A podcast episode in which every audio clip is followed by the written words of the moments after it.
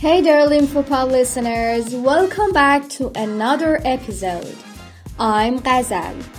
Let's get started. Acute myocardial infarction.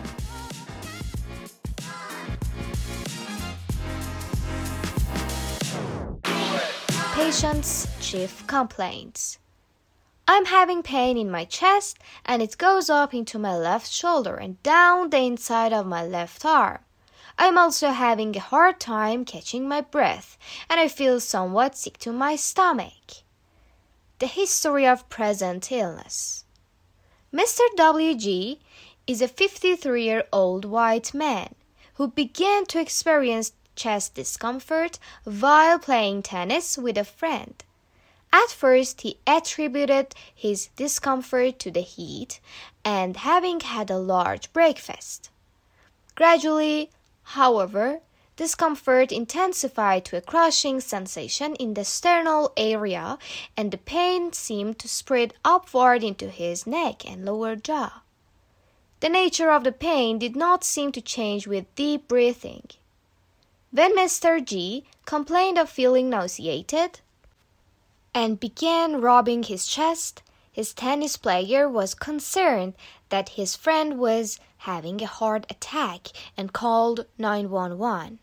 The patient was transported to the ED of the nearest hospital and arrived within 30 minutes of the onset of chest pain. En route to the hospital, the patient placed a nasal cannula, and an IV 5% dextrose in water was started.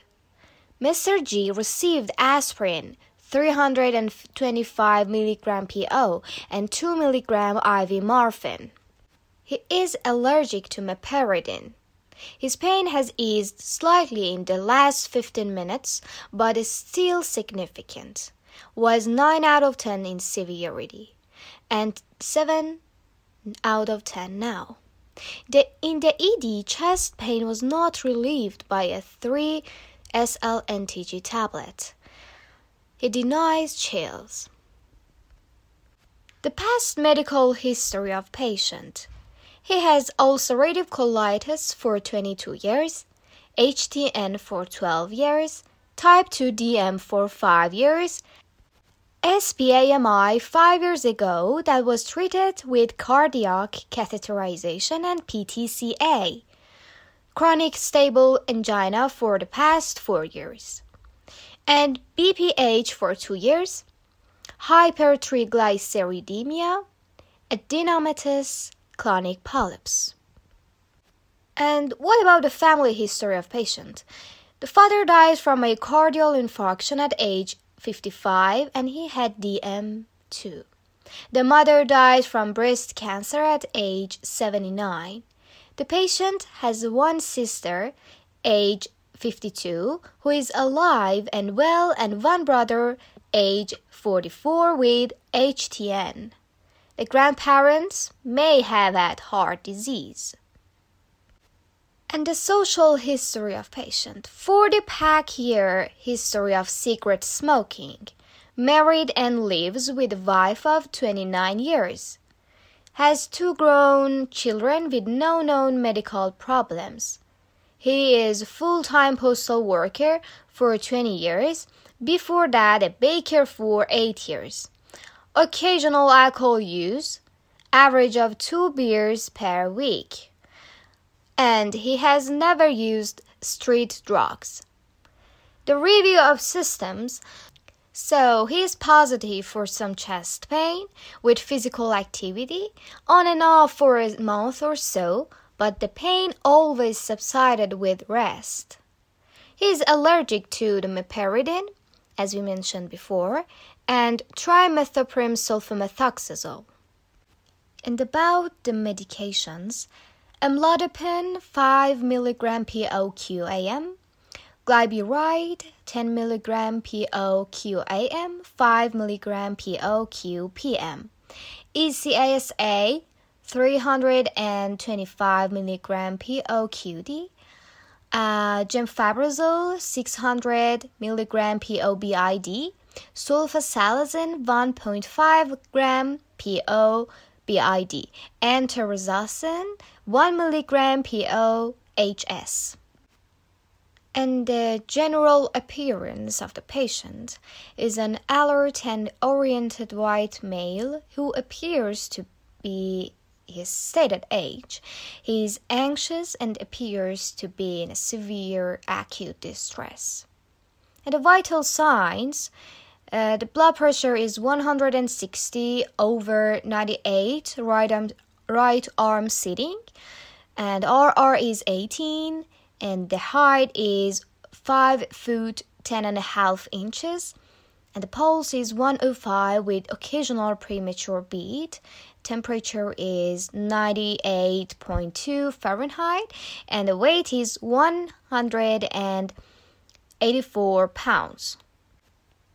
The skin is cool, diaphoretic, and pale without cyanosis. Neck supple without thyromegaly, uh, adenopathy, bruits, or jugular venous distension. And the pupils uh, equal at 3 millimeter, uh, round, responsive to light and accommodation, and extraocular muscles intact fundi benign, and tympanic membranes intact, and pharynx is clear. No tenderness with palpation of chest wall, no dullness with percussion, slight bibasilar, inspiratory crackles with auscultation, no wheezes or friction rubs. Tachycardia with occasional premature beat, normal S1 and S2, no S3, soft S4, no murmurs or rubs and about the abdomen, soft and non tender, negative for bruits and organomegaly, bowel sounds heard throughout.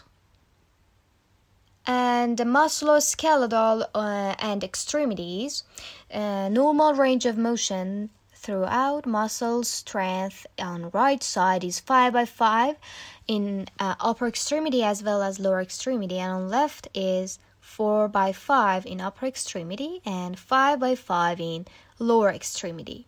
And the pulses are 2 positive in both. Distinct bruit uh, over left femoral artery and no pedal edema. And the cranial nerves 2 to 12 intact. Uh, cognition, sensation, gait, and the and deep tendon reflexes within normal limits, and negative for Babinski sign. And laboratory blood test results show uh, it shows that the uh, fasting glucose and uh, triglyceride and also LDL are higher than normal range, and uh, phosphate, um, also sodium, and the HDL are lower than normal range, and also the cholesterol is in borderline range. And the pH is uh, 5.42.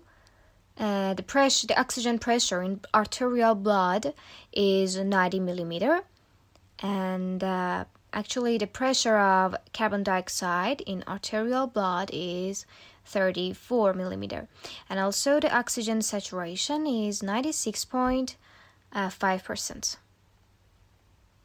Electrocardiogram shows 4 millimeter ST segment elevation in leads V2 to V6 and the chest x-ray revealed bilateral mild pulmonary edema without pleural disease or widening of the mediastinum and the last part of the, this episode, the clinical course, patient history showed no contraindication to thrombolysis. The patient received IV reteplase, IV heparin, metoprolol, and lisinopril. Approximately 90 minutes after initiation of reteplase therapy, the patient's chest pain and ST segment elevation had resolved, and both heart rate and uh, blood pressure had normalized. The patient was stable until two days after admission, when he began to experience chest pain again. Emergency angiography uh, revealed a 95% obstruction in the left anterior descending coronary artery. No additional myocardium was at risk. consistent with single vessel coronary artery disease and completed AMI. Percutaneous transluminal coronary angioplasty of the vessel was successfully performed, followed by placement of a coronary artery stent. After the stent was placed, the patient received a abciximab infusion. Ejection fraction by echocardiogram three days post AMI was 50%, and the patient's temperature was 99.5 Fahrenheit. The remainder of the patient's hospital stay was unremarkable. He was gradually ambulated, physical activity was slowly increased, and he was discharged eight days post AMI. I hope you enjoyed this episode, and I really appreciate if you write your comments down. Thank you.